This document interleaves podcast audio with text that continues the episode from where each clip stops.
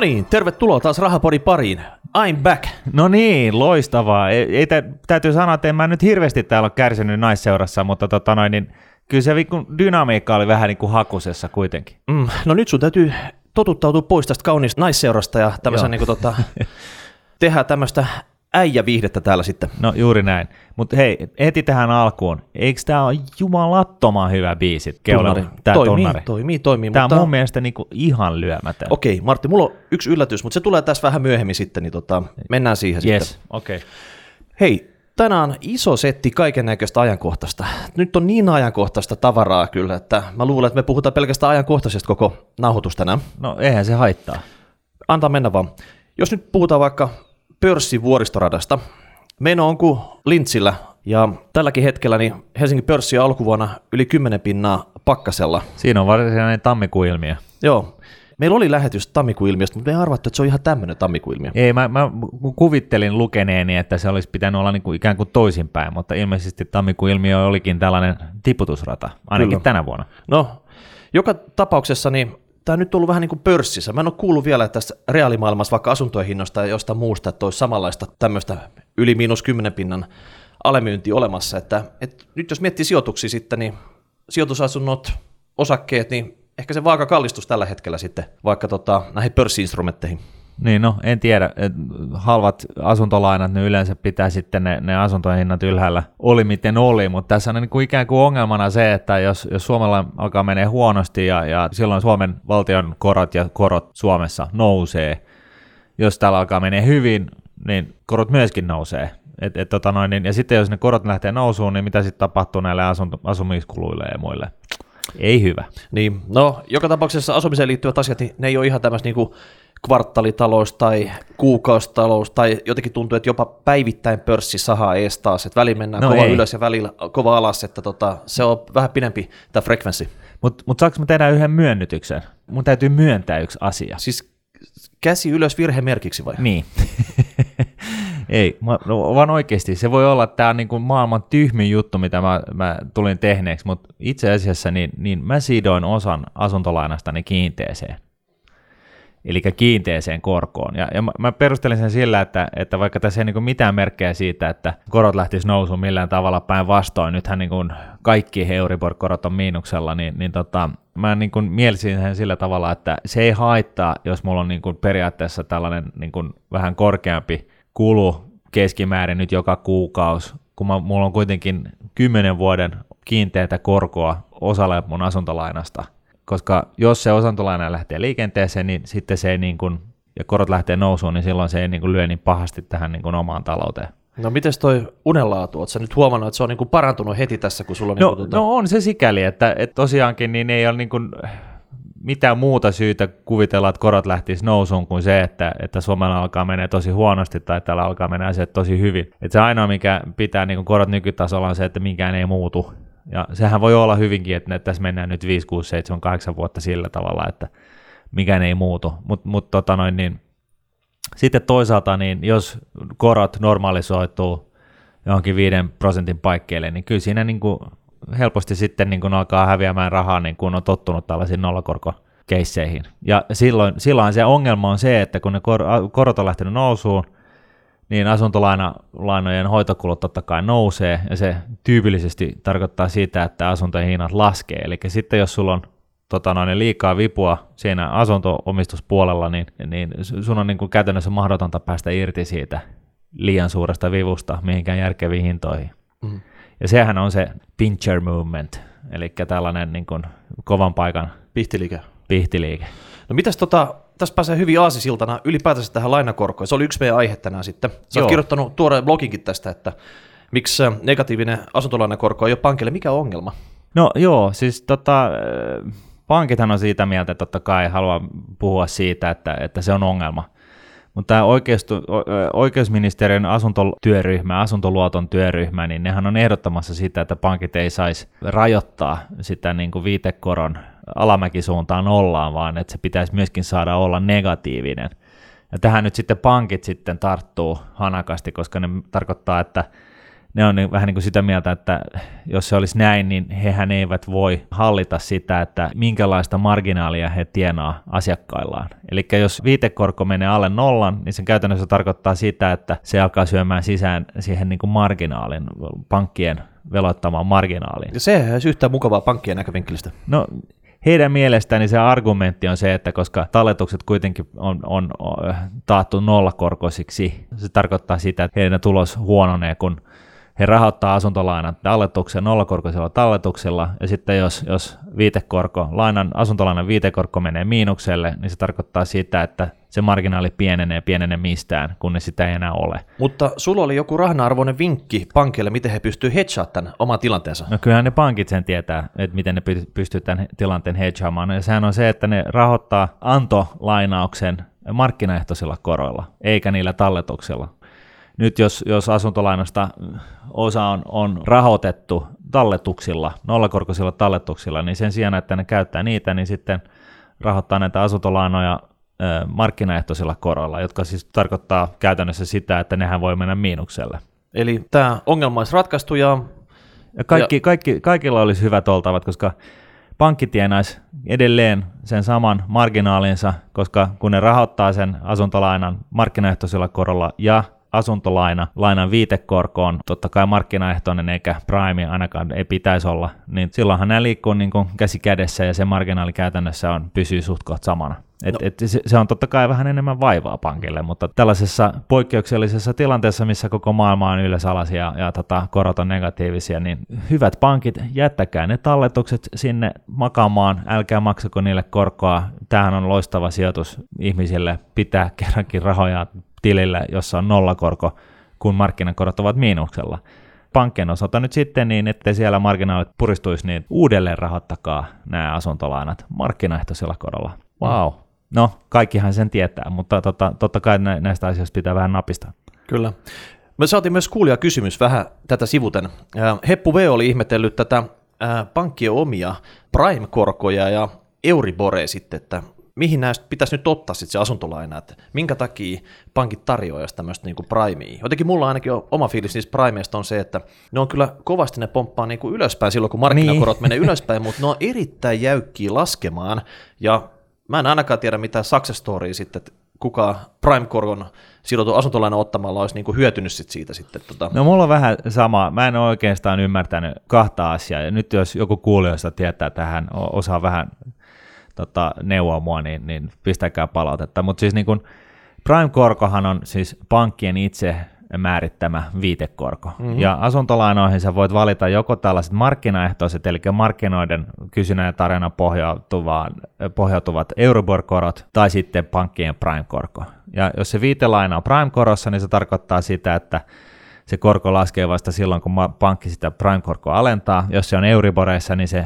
se viitekorko menee markkina, markkinaliikkeiden mukaisesti. Ja lähtökohtaisesti pankit, pankit myy tätä prime-korkoa sillä, että ne sanoo, että no, että No se tulee alas ehkä vähän huonommin kuin markkina, mutta yleensä sitten kun korot lähtee nousuun, niin se on yhtä lailla myöhässä. Eli, eli että kun korot nousee, niin silloin kannattaisi olla primea. Mä en oikein tähän väitteeseen usko, koska tota, jos korot nyt yhtäkkiä sitten pomppaa ylöspäin, niin kyllä mä luulen, että pankin johto jaksaa ottaa sen yhden ylimääräisen myötten siihen päivään ja päättää, että nyt se prime-korko nousee, et, et, vaikka viikoittain. Et, et siinä mielessä niin mä en oikein tota osta se on se ensimmäinen juttu, mitä mä näistä asuntolainoista oikein ymmärrän. Sitten se toinen on, on tämä, että miksi kukaan ikinä ottaisi 12 kuukauden Euriboria, koska mitä pidempi korko, niin, niin yleensä kun korkokäyrä on, on sellainen nouseva, niin se tarkoittaa se, että mitä pidempi korko, niin sen korkeampi se korko on. No tässä oli oikeastaan jatkokysymys Heppu Veltä, että hän kysyi, että tuntuu, että ne pidemmät on niin kuin kalliimpia Joo. Euriborissa sitten. Että... Joo, no niinhän se on. Ja, ja itse niin, niin mä ottaisin mieluummin sitten sen yhden kuukautisen Euriborin, jos sellaisen saa jostain. Mutta nyt kun kaikki korot on pakkasella, niin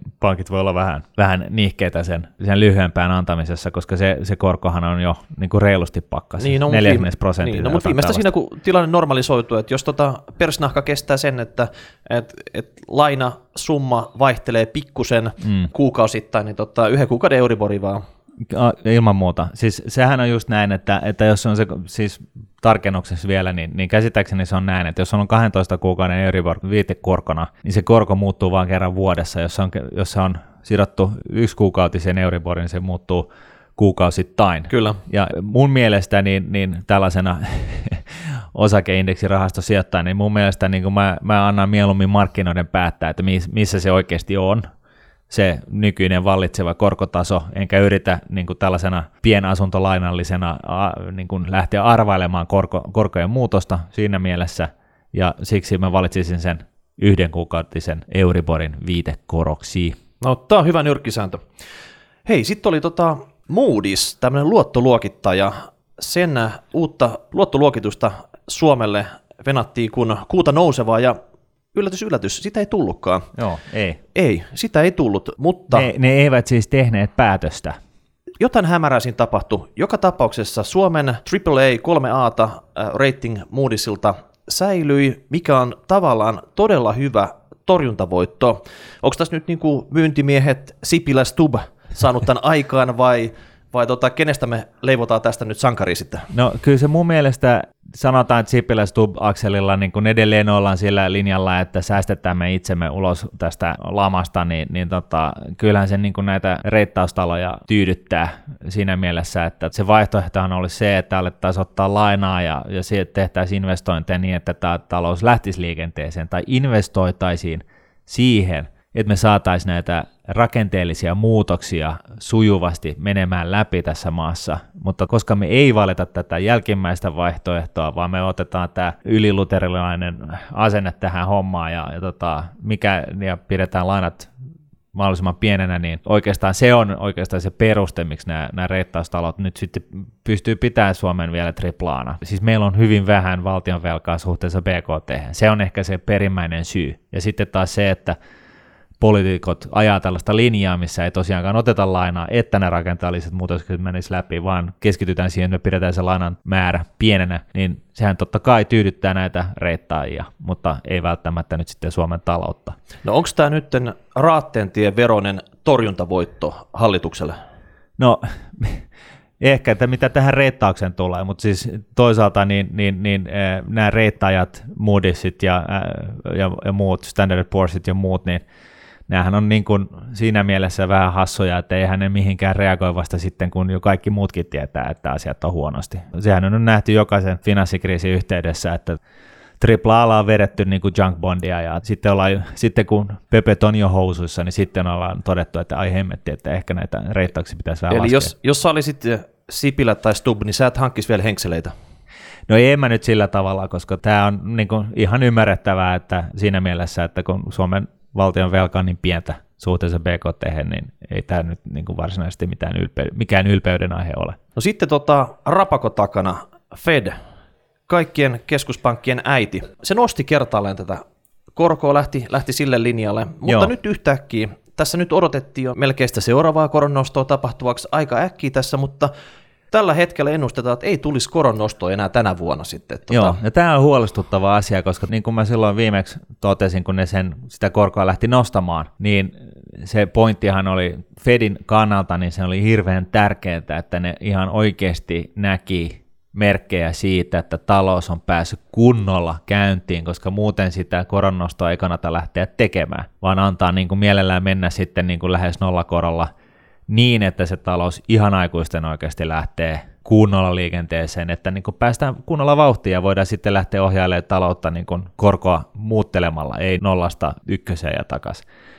Ja näin ollen, niin, niin se odotushan tässä oli se, että ne nosti, että kun ne lähti nostaa korkoa, niin tässä tulee sitten muutama koronnosto vähän ajan kuluttua, ja nyt kun se, sitä ei tule, niin se on ehkä merkki siitä, että ne on, Fedi on, on huomannut, että ne oli vähän ehkä liipasiherkkiä, ja se siis tarkoittaa sitä, että ehkä ei se talous sittenkään lähtenyt ihan liikenteeseen. Niin kuin Eli ne, ne varmaan vetäisi koko koronosto takaisin, jos ne pystyisi vielä sitten. No juuri näin. Mutta nyt sitten taas perottaa heti nollaan, niin, tai siis siihen edelliseen, niin, niin sehän näyttää vähän typerältä. No mutta se näyttää e- erittäin typerältä, kun ottaa huomioon, millaisia organisaatioita tässä nyt on kyseessä. Että asiantuntijoita on niin kuin rivissä enemmän kuin Suomen sotilaita. No näin on, mutta sitten toisaalta niin, niin tota, kansantaloustiede ei ole mikään täsmätiede. Se on, se on ilmiöistä yksi monimutkaisin tutkija näin ollen, niin alallahan on hullunkurista sikäli, että, että talousviisastelijat harvoin ovat samaa mieltä mistään. Kyllä, eli missä kaksi talousviisastelijaa kokoontuu, niin siellä on kolme mielipidettä vai? No juuri näin. Hyvin kiteytetty. No sitten oli tämmöinen, Finanssiala keskusliitto teki tutkimuksen, mikä lämmitti erityisesti meidän mieltä. Rahastosäästäjien osuus oli tästä kohdejoukosta kasvanut noin viidessä vuodessa niin 25 prosentista 31 prosenttia, eli noin, kol- noin kolmasosa säästää rahastoihin. No on tosi hyvä. Eli säästäminen on kasvussa, mutta sitten yksi faktoista, mikä selvisi tässä tutkimuksessa, oli se, että 84 prosenttia, eli 5 kuudesta, ei tuntenut rahastoja kuluja ollenkaan. Se on aivan uskomatonta. Eli Martin, sulla on niinku työsarkaa no, jäljellä todella muuta, paljon. Sanois muuta. Ja toisaalta tuossahan on niinku se perimmäinen syy sille, miksi tämä rahastobisnes ja pankkiala ylipäätänsä on, on niin hemmetin kannattavaa. Eli just tämä, että asiakkaat eivät ole kulutietoisia. Ja, ja sitten kun näissä yhteyksissä puhutaan niin kuin jostain prosentin kymmenyksistä tai jostain yhdestä kahdesta prosentista, niin eihän se niin kuin kertasuorituksena mitään, miltään vaikuta, mutta nämä on just näitä, kun nämä asuntolainat ja muut, niin ne on niin kuin pitkän ajan juttuja ja, ja rahastot on, on pitkän ajan sijoituksia, niin, niin sillä pitkällä aikavälillä niin se prosentin kulu syö sitä, sitä tuotosta roiman osan. Niin, tässä voi olla tota, tupla- tai triplakulut. Voisitko kuvitella, että vaikka joku autoilija, kun normaalisti löpö maksaa pumppuasemalla euro 50, niin, niin. kävisi tankkaamassa semmoisessa paikassa, missä olisi kolme euroa. Niin, tai kymmenen. Niin, et oikeasti, että et, et jos Suomessa keskiverto Suomen rahaston hallinnointikulut on se 1,6 prosenttia sitten vuodessa ja siihen tota, puolikas, puolikas, päälle vielä niin kuin kaupankäyntikuluja, niin, niin kun se saman tuotteen saa niin kuin, muistaakseni 0,17 prosentilla, eli tämä OMX H25 ETF, en mä sitten tiedä. Se on aika moninkertainen litrahinta sille bensalle, jos se niin tätä vertausta käytetään. Mm. Toinen esimerkki olisi varmaan... Ju, se on niin kuin tasan kymmenkertainen niin. tässä esimerkiksi. No asuntolainassa, että et nyt, nyt niin kuin marginaali voi olla ehkä siinä prosentin, hiukan paljon prosentin luokkaa, mutta kuinka moni nyt menee ottaa vaikka kahdella puolella tai neljällä prosentin marginaalilla asuntolainaa sitten? Että niin, et, tai kymmenellä prosentilla, niin. koska tämä on tosiaankin kymmenkertainen hinta. Ja sitten niin kuin näissä niin kuin rahastoissa, kun puhutaan, niin se on aina just tämä, että no joo, mutta kato, Martin, kun sä vertaat tuollaiseen passiiviseen, huonosti hoidettuun indeksirahastoon, kun sehän ei ole vastuullista sijoittamista, koska siellähän ei kukaan valvo sitä sijoitusta. Että kato, mä maksan sen takia kymmenkertaisia palkkoja, koska tota, mulla on, mä tiedän, että tämä salkuhoitaja pystyy ylisuureen tuottoon. Niin sitten mä taas vastaan sillä, että joo, no periaatteessa näin, ja näinhän ne kaikki sanoo, mutta lähtökohtaisesti se on niin, että jos sä minimoit ne kulut, eli maksat mahdollisimman vähän, niin sä tiedät jo tänään, että 20 vuoden kuluttua juuri sun sijoitus on niin kuin ehdotonta parhaimmistoa. Jos sä maksat kymmenkertaisen kulun, niin se voi olla, että se on paras, mutta se voi itse asiassa suuremmalla todennäköisyydellä se on huonompi kuin tämä halpa ratkaisu. Mm. No seuraava kerran, kun tämä sama tutkimus toistetaan, niin eikö me haluta nähdä, että luvut on heittänyt häränpylly, eli tämä 84 pinnaa tuntee todella hyvin rahastojen kulut Juuri ja näin. kustannustietoisia, osaa valita senkin perusteella sitten. Joo, ja tämähän on tällainen asia, että tämä kustannustietoisuus, niin se on yksi tapa mitata jonkun kyseisen markkinan sijoitusosaamista. Et Jenkkilässä niin tämä luku on todennäköisesti just toisinpäin. Siinä mielessä, niin hei suomalaiset, herätkää nyt, minimoikaa niitä kuluja. Mm. Olkaa niin kuin isot pojat. Joo, koulussa puuttuu nyt joku oppiaine, mikä niin kuin tämän gapin täyttäisi. Pisatesteistä tulee hyvät tulokset, mutta niin kuin, tuota, tässä, tässä, on kyllä, tässä tuli nyt, jäätiin luokalle ja reputettiin pahasti. Joo, tosi pahasti. No sitten äh, me halutaan iskeä omat, äh, mitä se nyt sanos? Hampaat. Hampaat kiinni tähän case-karunaan nyt. Voi ei.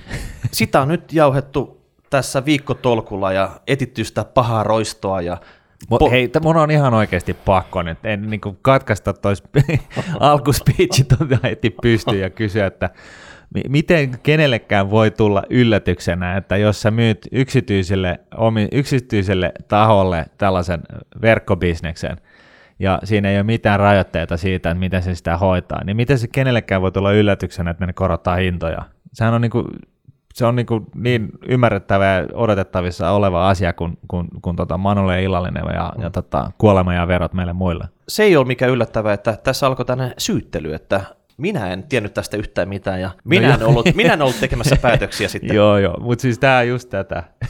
Mut, et, et tyhmempikin ymmärtää, että jos jollain on, on, on, on määräävä val, eh, monopoliasema jollain markkinoilla, niin tyhmähän se monopolin eh, asemassa oleva ihminen on tai taho, jos ei se nyt niin kuin pikkuhiljaa lähde hilauttaa niitä hintoja ylöspäin. Kaikki me tehtäisiin just niin. Ja nyt sitten niin, niin tässä keisissä, kun, kun nämä Fortum myy nämä verkot, niin, niin sanotaan näin, että olisi ehkä voinut olettaa, että on säädettäisiin laki, joka sitten määrittää, että nämä verkkotahot, niin ne saa jollain tietyillä läpinäkyvillä, ymmärrettävillä säännöillä niin kuin muuttaa sitä hinnoittelupolitiikkaa, eli jollain tavalla laitettaisiin niin kattilan loukko päälle. Siis nehän voisi periaatteessa niin kuin velottaa ihan mitä vaan, päättää, että no niin, että me otetaan nyt niin kuin satanen per minuutti.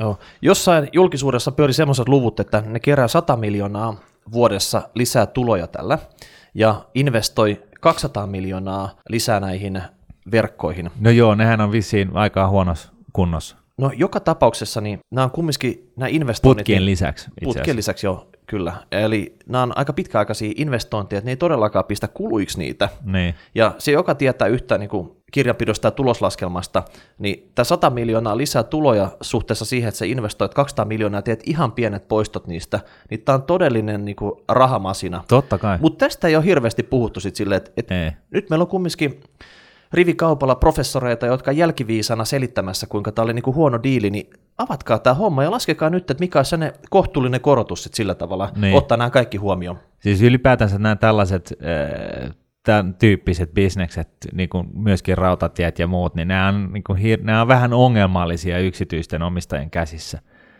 että vaikka mä nyt uskon markkinatalouteen ja näin, niin, niin tietyt roolit on vähän haitallisia ja, ja varsinkin ongelmallisia. Ja niin kuin, ehkä tässä se suuri moka nyt kuitenkin oli sitten lakia säätävien niin kuin osoitteessa, eli että kyllähän tässä olisi pitänyt ennen sitä kauppaa tehdä jotkut näköiset pykälät pystyä, että näillä spekseillä ne hintoja pystyy nostamaan. Mutta ei hätää, kuulkaa, ne, jotka tässä nyt sitten joutuu kärsimään, niin nämä on tyypillisesti kotitalouksia, omakotitalon omistajia ja muita, Tässähän on toisaalta sitten sellainen mahdollisuus, että sä hankit muutamalla tonnella tuollaisen aurinkokennon sinne katolle ja, ja tota noin, niin alat tuottaa itselle sähköä. Ja, ja tota, jos sä oot ihan hifisteli, niin sä rakennat tolkuttoman vispeli sinne pihalle vielä lisäksi. Ja, ja tota, siinä vaiheessa, kun, kun sun sähkönkulutus alittaa sen, mitä tänne sun oma voimalla tuottaa, niin sä voit myydä sen takaisin tuonne verkkoon. Kyllä, ja sitten siihen niinku kuntofillariin pistät vielä dynamon sit sillä, että sä sillä niinku no, po- poljet vähän valaistukseen niinku lisätehoja sit siellä kämpässä. Niin. Mutta tota, joka tapauksessa niin tälle meidän kuulija nyt, jolla on kupla otsassa tästä koko hommasta sitten, niin mä melkein sanoisin sitten, että tästä kyllä pystyisi tekemään semmoisen sähköneutraalin salkun, hankit siihen tietyllä omistuksella vaikka Fortumiin tai jotain muuta tämmöistä osingonmaksajaa. No niin joo. Ja otat osinkoina saman verran, kun sulla kuuluu sähköön vuodessa kuluja, niin nämä ottaa toinen toisensa. No se on yksi, yksi tapa. Se... Ja sitten, sitten tosiaan niin kuin, tämän, tämän niin kuin aurinkokennon tai tuulivoimalan lisäksi, niin tässä on nyt tarjottu jo kolme vaihtoehtoa, millä sä ta- saat tämän koronan sekoilut neutralisoitua. Mm. Ja sitten ähm, vielä ehkä nyt... Koska mu- muista, anteeksi mä keskityn, mutta muista, että tota, jos sulla on se oma sähkökenno siellä katolla, tai, aurin- tai tuulivoimalla, niin, niin tota, ethän silloin niitä karonan piuhoja mihinkään tarvitse. No ei. Sulla on omat piuhat. No sitten on vielä tota, tämä iso kysymys tästä, että se karuna taustalla on se pääomasijoittajat, jotka minimoi niitä veroja tässä Suomessa, minkä perään nyt itketään sitten. Niin nyt sinne yhteiskuntasopimusneuvotteluihin niin uusi ideot pöydälle. Rupette kerää rojaltit näistä tämän tyyppisten monopolifirmojen liikevaihdoista. Se on ihan sama, että maksaako ne veroja sen jälkeen ollenkaan, kun tietty business, tietty määrä rojalteja ja chatsit – Tämä voi melkein elinkeinoelämällä jopa riittää sit sille, että jos vaikka verot poistetaan ja sitten pienet ja keskisuuret firmat saa sitä kautta sitten niin kuin tota, vähän enemmän kilpailuetua sitten. Muuten ne on ainoat, ketkä maksaa veroja tässä maassa, koska niin kuin nämä isot, isot pääomasijoittajat, isot jenkkifirmat, niin ne järjestelee tuloksensa niin, että ei niitä tarvitse maksaa mitään veroja No toisaalta se, sehän nyt vähän, vähän tota hankaloittuu näiden faktojen ja, ja, ja, ja, mitä näitä nyt oli, mä en nyt muista niitä lyhenteitä, mutta tota, kyllähän se näin on, niin kuin sä sanot, että veroa pystyy aina suunnittelemaan ja, ja tota... No kyllä mä, mä siltikin luotan, että ne isojen tilitoimistojen nämä veroasiantuntijat on hiukan liukasliikkeisempi se kuin valtiovarainministeriön tai EU-virkamiehet, jotka säätää näitä omia juttuja. että aina on löytänyt niin kuin seuraava porsareija, sama meno jatkuu. Et täytyy olla niin kuin jotain paljon luovempia ideoita, mitä ei pääse karkuun. Joo, ja mulle, mä en tiedä, miten sä suhtaudut tähän Mikka, mutta tota no, niin mulle on aina ollut niin kuin iso kysymysmerkki se, että, että Suomessa jostain syystä niin näyttäisi olemaan tällainen tendenssi, että niin kuin me hoidetaan näitä ongelmia sillä, että me verotetaan ne lypsylehmät kuoliaaksi. Ja mitäs jos me tehtäisinkin niin, että me niinku tuettaisiin niitä lypsylehmiä ja niinku annettaisiin niille niinku entistä enemmän ja paremmat edellytykset tuottaa sitä maitoa tai, tai ravihevosille niin juostaisi niitä, niitä tota, rinkuloita. Mm. Että niin kuin, mitäs jos yltiö rankaisemisen sijaan niin tuettaisiin näitä, niin tulisikohan Suomeen ja tänne meidän talouteen tota, vähän enemmän niin kuin vetovoimaa. Niin, no sitäkin mä, ja, ja, mä, niin tekisin, mä, tekisin, mä tekisin sitä kotipäivetoa tässä nyt. Niin kuin tota, että nyt on semmoiset rankat ajat, ja jos haluat, että nämä kotimarkkinafirmat pystyy kilpailemaan, ja semmoisia päätöksiä sitten, mitkä hyödyttää heitä. Mun mielestä tämä ylipäätänsä tämä koko keskustelu on sellaista rönsyilyä että siinä mielessä, että niin kun mediassa riidellään milloin mistäkin yksittäisestä osasta, mutta mitäs jos tämä hallitus päättäisi nyt niin ne kolme peruskenttää, millä niin kun suomalainen kilpailukyky saadaan nostettua. Et sanotaanko näin, että verotukset kohtuulliseksi, tota noin, niin, ää, sitten tota, meillä on, on loistavaa niin kuin koulutustaso, eli täällä löytyy niin kuin, ajatuskapasiteettia ihmisten korvien välistä ja, ja, tota, ja sitten joku kolmas juttu. Ja sitten niin tuettaisiin ihan erkkinä näitä kolmea asiaa niin, että me saadaan painetta tähän putkeen ja me saadaan niin tämä Suomen tuottavuus ja kannattavuus taas sille tasolle, missä sen kuuluukin olla. Ja ottaa pois ne auringonlaskualolta ne tota, turhat tuet, mitkä vaan niin menee poistoputkena suoraan. No, no vaikka niinkin, mutta pääpointtina niin se, että tuettaisiin pitkäjänteisesti joitain asioita tässä yhteiskunnassa niin, että se tuottaisi kasvua, työpaikkoja, onnistumisen iloa Suomi nousuun. Siinä oli mun palapuhe. No, me kaikki toivotaan, että nyt meillä olisi niinku tekijät, jotka pystyy mahdollistamaan tämän. Niin. right, siirrytään seuraavaan. Pari jaksoa sitten oli tämmöinen ministerisalkku battle. Jonka mä voitin. Iso kaksintaistelu. me käytiin läpi kaikki ministerit, mitä niiden, mitä ne voisi tehdä niin kuin suomalaisten pörssifirmojen eteen, jotta tämä maa lähtisi nousuun. Nyt pitäisi paneutua sitten tuloksiin, että me pyydettiin meidän kuulijoita kertomaan, että kumpi meistä, minä vai Martin, vei tämän battlen. Mitäs tuloksia me nyt saatiin tästä? No mun mielestä mä voitin ihan selkeästi. Mä en, mä en tiedä sun, sun palautteesta. Toi on niin subjektiivinen näkökanta tähän Ei sitten. ollenkaan, ei. Mutta joka mut, tapauksessa... Mut niin... yksi, yksi juttu mulle jäi mieleen, se oli toi näkyys kello. Se olisi pitänyt olla se suunta se osake sille Stubukalle. Siis Ameri. Ameri niin, korjaan, Ameri, niin, just näin. Se jäi sua harmittavaa. No se jäi vaan harmittaa, se olisi pitänyt oivaltaa. Mm. Nyt tulokset. Jos mä nyt laskin oikein sitten, niin se oli tasapeli niistä, mitä me saatiin. se? Niin, niistä, niistä kuulijapalautteista, mitä me saatiin siitä, niin tuli tulokseksi tasapeli sitten. Loistavaa. Toi oli Et, oikeasti hyvä, hyvä uutinen. Mm, Meillä eh, on niin kuin tasahyviä, meillä mm, on niin kuin omat kannattajat. Ehkä tässä joutuu toistaa tämän samantyylisen battlen myöhemmässä vaiheessa, ja silloin, silloin, silloin saat oikein isän kädestä sitten. Nosebleedia. Mm. Mutta joka tapauksessa, niin twittasko yksikään ministeri meille ja näytti thumbs up, että tota, hyvä jätkä, että tämä oli niinku ihan nappinimikko osake sitten. No ei kyllä twiitannut. Ei ainakaan mulle. Mm. Twiittaako sulle? No ei, ei kyllä. Joo. Et tota... Meidän täytyy vähän vielä tsempata tätä, tätä kuulijoiden määrää, niin sitten me päästään niinku heidän tutkalle. Kyllä. Sitten seuraava homma. Tunnari. Nyt ollaan no pidetty, no niin. pidetty äänestys siitä ja da da da da da da voittajaksi yes. selviytyi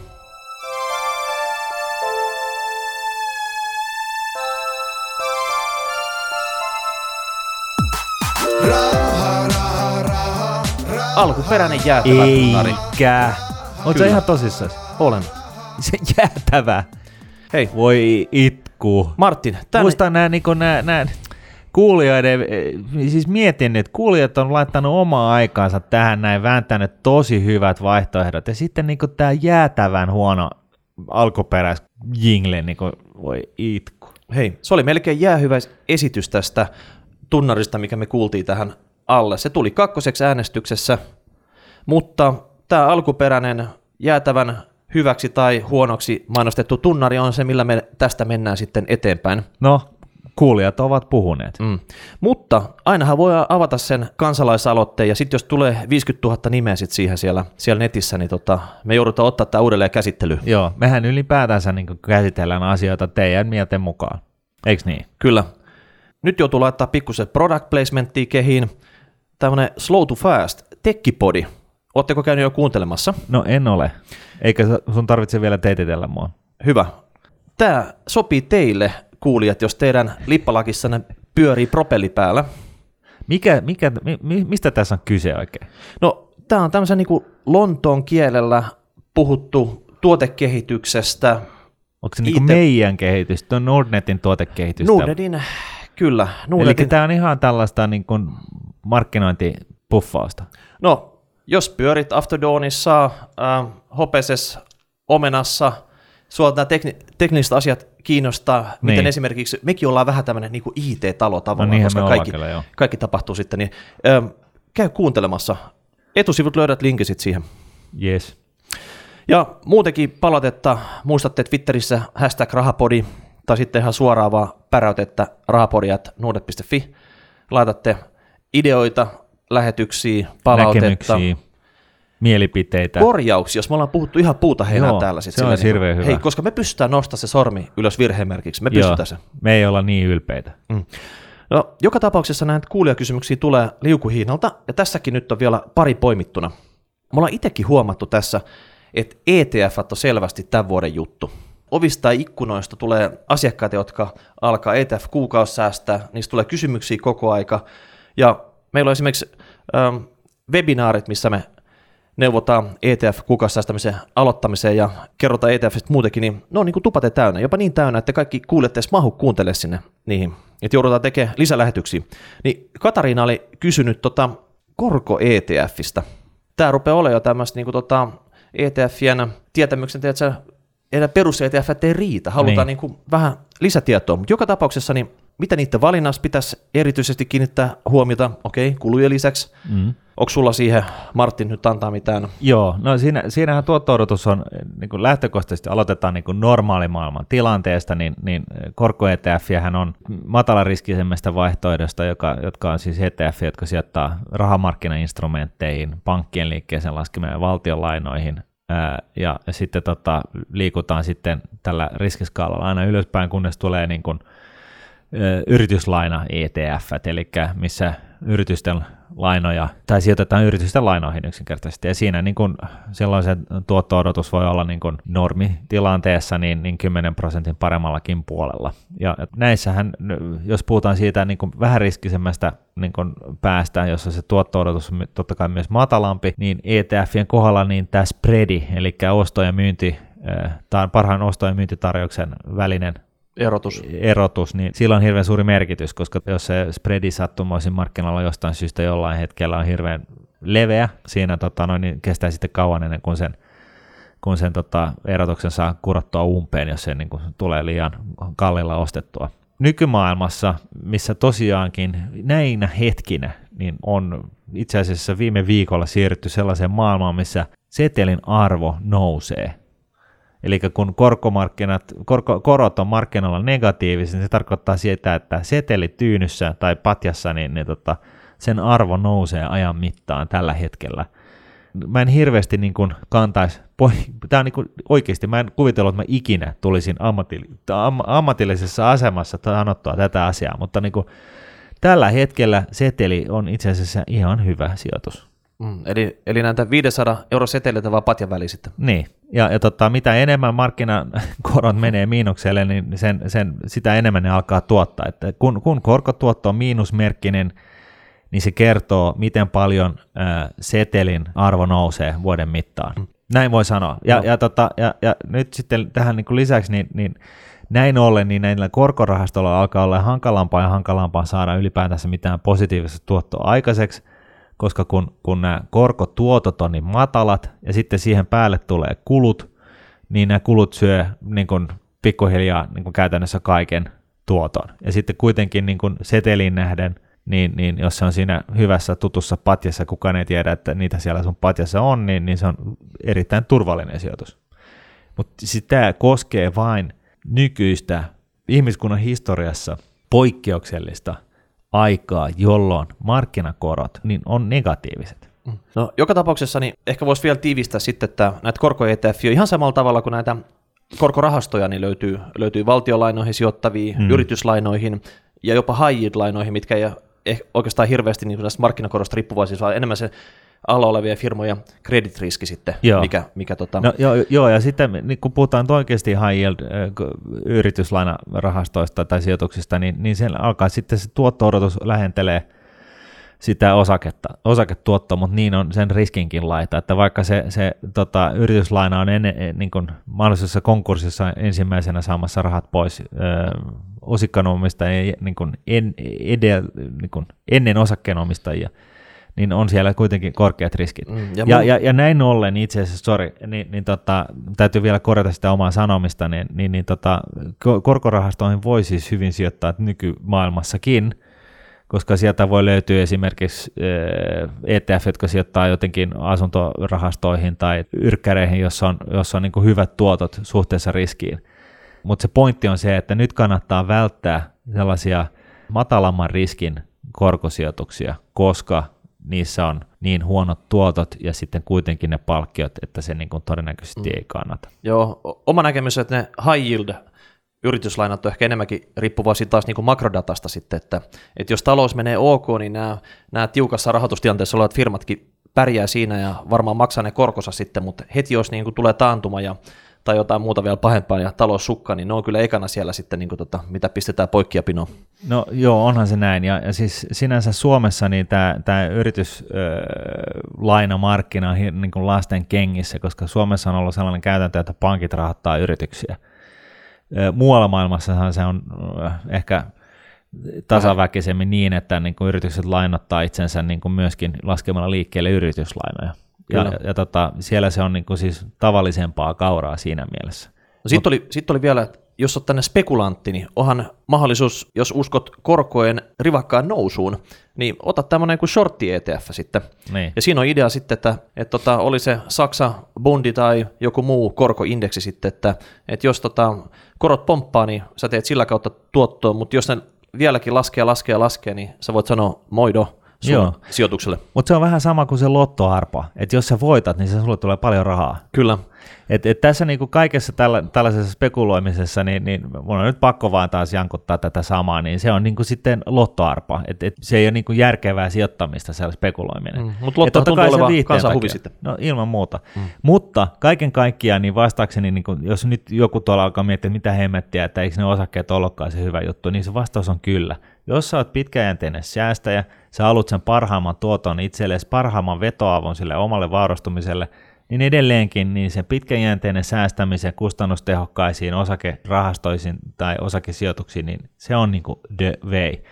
Et, et nämä tota, riskillisemmät korkosijoitus ETF, niin siellä voi olla niin kuin hyvin mielenkiintoisia vaihtoehtoja, mutta tämä vaatii jo sitten vähän niin kuin paneutumista näihin tuotteisiin, nämä ei ole välttämättä sitten enää niin helppoja vaihtoehtoja. Ja odotus on kuitenkin se, että jossain vaiheessa korot lähtee nousuun syystä tai toisesta – ja kun muistaa, että kun korot nousee, niin korkosijoitusten arvo laskee, niin, niin näin ollen niin näissä on niin kuin tällaista niin kuin sisäänrakennettua eh, rakenteellista riskiä just tällä hetkellä. Eli ehkä viimeisenä kommenttina Katariinalle, että et seuraile niitä, mutta tutustu ja tämä ehkä ei ole se hetki, että isketään kiinni sitten, niin tota, jos siltä tuntuu.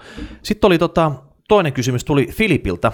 Filippo oli jo niin kuin ihan täysin uppoutunut ETF-maailmaan ja hän halusi tietää lisää näistä Smart Beta ETFistä sitten. Joo. Ja Martin, tämä varmaan tämä kysymys osuu sulle kuin nenä päähän sitten. Sä, sä tunnet Smart Betat kuin omat taskus.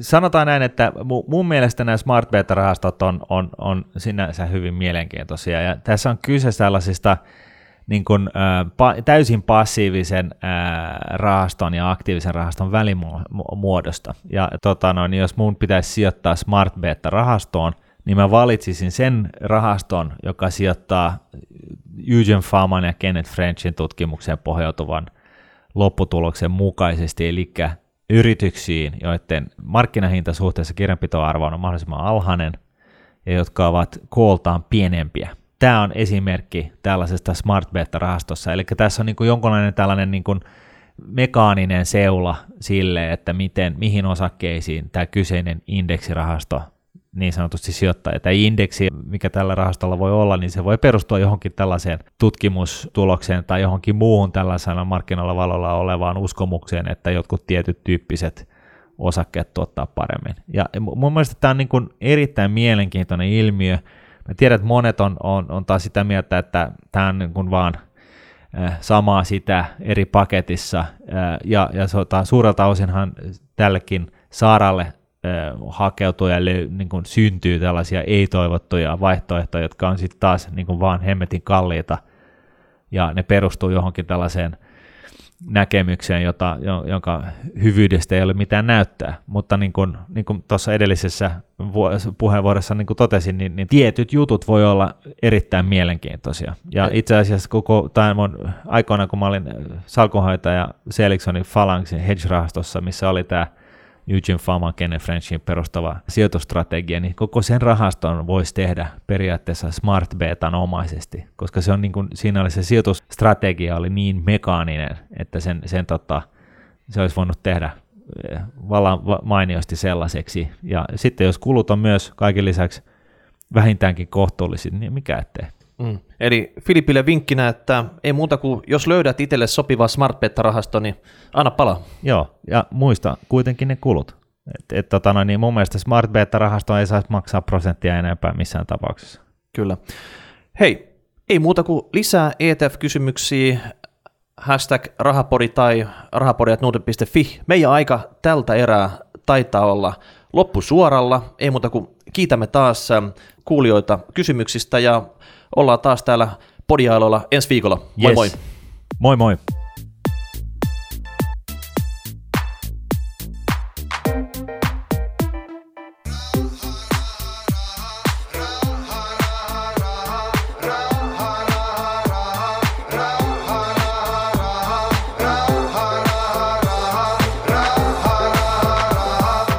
Budjetin rahapodi on podcast, jossa puhumme taloudesta, säästämisestä ja sijoittamisesta. Sinä päätät podin sisällön, joten ehdota aiheita ja anna palautetta Twitterissä hashtagillä rahapodi tai lähetä sähköpostia osoitteeseen rahapodi at Seuraava jakso julkaistaan ensi viikolla. Raha, raha.